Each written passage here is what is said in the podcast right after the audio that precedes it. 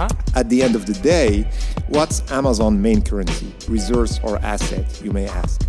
Well, it's consumer attention. Huh? Okay. I think that there is no need to reinvent the wheel sometimes again, and what's working for your computers, as you just said, can tell you a lot about what may work for you. Wow! Huh? Okay.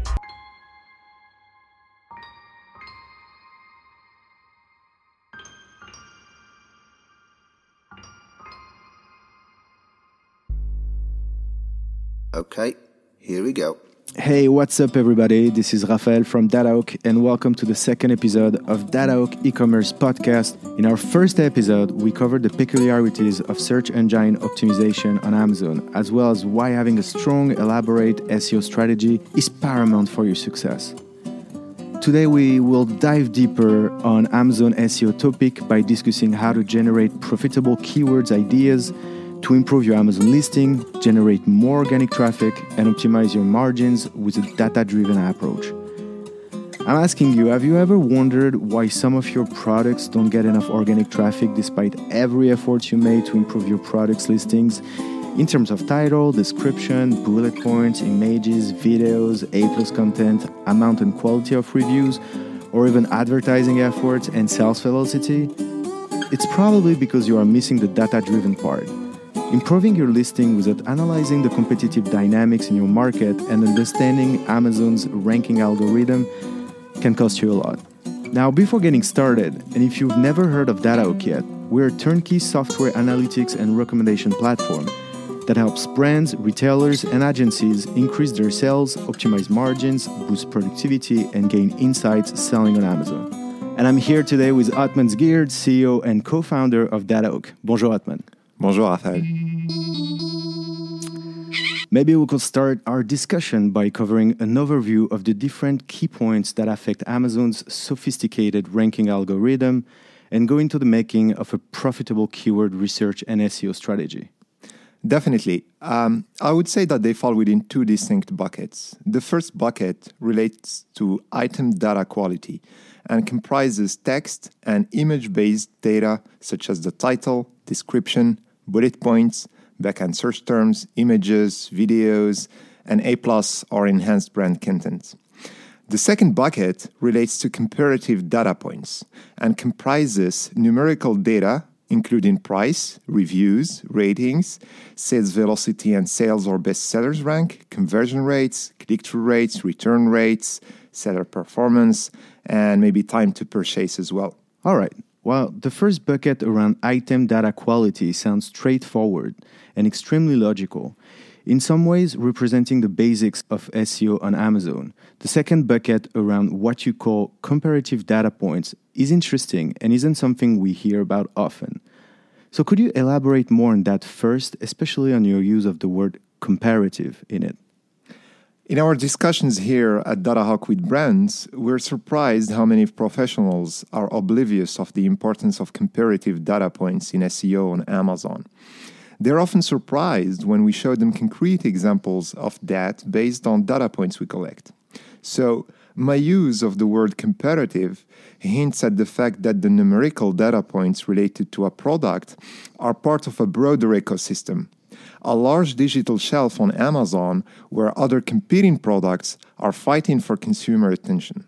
So, when Amazon's ranking algorithm looks at your product, it compares its price to how other competing products that are fighting for similar search queries are priced. It compares it, its conversion rates, it compares how well rated it is, and so forth. At the end of the day, what's Amazon's main currency, resource, or asset, you may ask? Well, it's consumer attention. Ultimately, the algorithm wants to make this limited pool of attention and time spent on the website as profitable as possible, while also maximizing consumer satisfaction. And the numerical specificities of your products in terms of price, reviews, ratings, sales velocity, conversion rates, CTRs, return rates, seller performance, time to purchase, and final basket size are definitely affecting that. To better illustrate this point using data, Okatman, let's play a game. So I'll give you a few keywords or search queries pertaining to different products or categories, and you look them up on DataHawk to share with me insights based on this. All right, so here's my first keyword memory foam mattress. All right, memory foam mattress. I'm crazy about memory foam mattress right now. Just, just You're looking for a mattress. Yes, exactly. Yeah, for real. You're not sleeping well. I can see that. So let me look at that up. Um, seems like the highest priced product ranking organically on page one on Amazon.com for the search query queen size mattress is priced at $291 versus $369 on page two and $520 on page three. On a median basis, products ranking organically on page one are priced $175, have around 1,200 reviews, and a rating of four stars. Hmm. So I hope I haven't lost you there. No. Uh, and I've just figured out that I answered this for queen size mattress instead of memory foam mattress that you asked for. That, but that's uh, all right. Well, I'm also looking never for, mind. for a queen size. So, in other words, based on uh, on the data I've just shared, a Casper or Tuft & Needle mattress that's usually priced north of six hundred dollars would never make it to page one organically for the search query queen size mattress on Amazon.com. Or, organically, huh? Yeah, organically. okay. And that's simply because the competitive dynamics in terms of competing products that are relevant for that same query make it so. Hmm. And it also means that it is extremely competitive and hard to rank on page one for that search query, as you would need to generate so many sales and reviews while having a super high quality product. So, looking at the data, actually 75% of the products ranking organically on page one for queen size mattress have more than 480 reviews. That's interesting. So, uh, what you're saying here is that there is some sort of statistical scorecard or profile for every single keyword or search query in Amazon, and that your product needs to fit in in order to appear organically in the search results. Exactly. And this is the sort of analysis that our software at DataHawk makes easier to access for our customers. We notably compute competition scores related to keywords by looking, for instance, at how many reviews and ratings you would need to rank on page one organically. Right.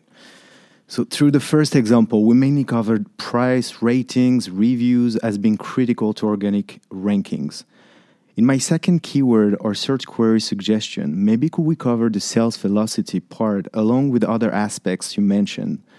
Let's do this for the keyword running shoes. So you're shopping I- around for running shoes. yes, I'm well. also exactly yeah. Okay, and we need to race. Be- better sleep, better sleep, and better better health. That, that's that's all. Good for you. So, uh, sure. So, when you look at running shoes um, in the US, again on Amazon.com, uh, ASICS are killing it there with a strong share of voice for it. They're actually dominating the organic rankings with their men's Gel Venture 6 running shoe that has consistently ranked first for that keyword over the past 30 days alone, for instance. The product, when you look at it, fits all what we previously discussed and which helps it rank for running shoes.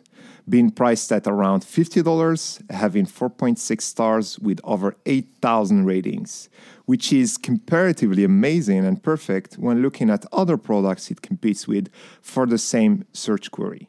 Now, what's also interesting is the fact that it has also consistently ranked first in the trail running and road running browse nodes or categories on Amazon in terms of its bestsellers rank or sales rank, meaning it has consistently been the top selling product on those categories. As to the third party sellers that have been distributed distributing sorry the product and winning the buy box the most they all have a seller feedback i can see here in the 90% to 99% range over the past 12 months Right. So, in other words, the product is also having a certain sales velocity that's necessary to rank on the top of the fold for a highly competitive short tail search query like running shoes, further helped by top notch distribution. yeah So, now to summarize what we discussed, on top of nailing the perfect copy in terms of product listing page, one has also to pay attention to how the product fits within the competitive dynamics of the keyword it's trying to rank for, notably in terms of pricing. Uh, Othman, are there any other data points one has to look at in order to know which keywords to focus on? I would say probably the estimated monthly search volume tied to each keyword in comparison with the competition level on that same keyword, as reflected, for instance, by the number of products indexed on the search results on Amazon for it. Ideally, you want to optimize for keywords that have a high consumer demand relative to the number of products available for purchase for it, right? And mm. the other thing would be the advertising environment around those keywords. How many sponsored results are there, are there over time in first and second pages relative to the total results? How often? Are bids high or low? Is there a handful of brands that are dominating advertising on those search queries? How big a budget do they probably have? Those kind of questions. Right. One area that we overlooked in our discussion is the first bucket around item data quality. How can one be data driven on that front and build the perfect listing copy? Well, this can be achieved mainly by having the mindset of running A B tests and doing constant optimizations in a product listing in terms of the keywords used in its title, description, bullet points, and backend search terms, on top of the images, videos, and A plus content being used. Uh, using an organic rank tracker, such as the one provided by our software platform here at Datahawk, can help measure and assess the impact of each key iteration by looking at how it would result in changes in organic rankings for the keywords that are being optimized for. Also, I always recommend running benchmarks against competitors because it's simply always helpful to see what's working for them and comparing your performance against theirs. Yeah, if it's working for them, it will work for you, I guess. Definitely, yeah. So, a lot of what we discussed kind of requires already having a set of keywords one wants to optimize for and analyze. Now, what are the tools that are available for brands and sellers to actually generate keywords ideas, which they can then go on to analyze further to see if they're interesting, profitable, and relevant for the product, as we previously discussed? I think that there is no need to reinvent the wheel sometimes again. And what's working for your computers, as you just said, can tell right. you a lot about what may work for you. Yeah. So, the first approach I'd recommend is looking at the top performing and top selling products you compete with and monitor and analyze them. Look at what keywords they're using in their copy and so forth. One tool that's available on Datahawk again, and which can come very handy on that front, is our keyword lookup tool that allows you to unveil keywords for which any product on Amazon has ranked organically at some point in time. So I would definitely recommend using this tool on the best products you compete with to extract keywords ideas. We also actually provide an AI based keyword generation engine that can also be helpful. And both of those tools, you can basically run them on any product on Amazon. You simply put DSC in there and uh, run the analysis, and you extract the insights. Your product and your competitors' product. And your competitors yeah. as well. No need okay. to connect any sort of seller or vendor central account. Yeah. What about advertising data? Any way this can be leveraged as a good source of keywords generation? Yeah, definitely. Um, automated keyword bidding handled by Amazon is always a great thing to run first for a few days on products in order to generate data points crunch them, and then pick high converting keywords with a great return on ad spend. Then the second and most helpful step is definitely running phrase match bids on short to mid tail search queries of, let's say, two to three words and leveraging the customer search term report to surface exact search queries used by customers to purchase products. Then, similarly, picking those that are most profitable. Yeah, makes sense. Then I assume that taking those keywords and monitoring and analyzing them on data can help narrow them down further and even help better understand how bidding on those keywords and generating paid sales can affect organic rankings and can be smartly used as a way to pilot a product's sales velocity. All right, well, let's not get too excited in here and let's keep that for another time, another episode. To wrap up our discussion, Othman, do you have a, a short advice for our listeners? Remember the two buckets we discussed item or listing data quality and comparative data points. Don't stop at simply nailing the basics in your listing copy. Be data driven on optimizing your listings to the best of your ability. And most importantly, have a comparative and market driven approach on your keyword research strategy. Remember that there are critical competitive dynamics around each keyword, so you need to analyze those, be cognizant of their importance, and build your listing and your organic and paid search strategies around them. And DataHawk can help you do that and much more actually.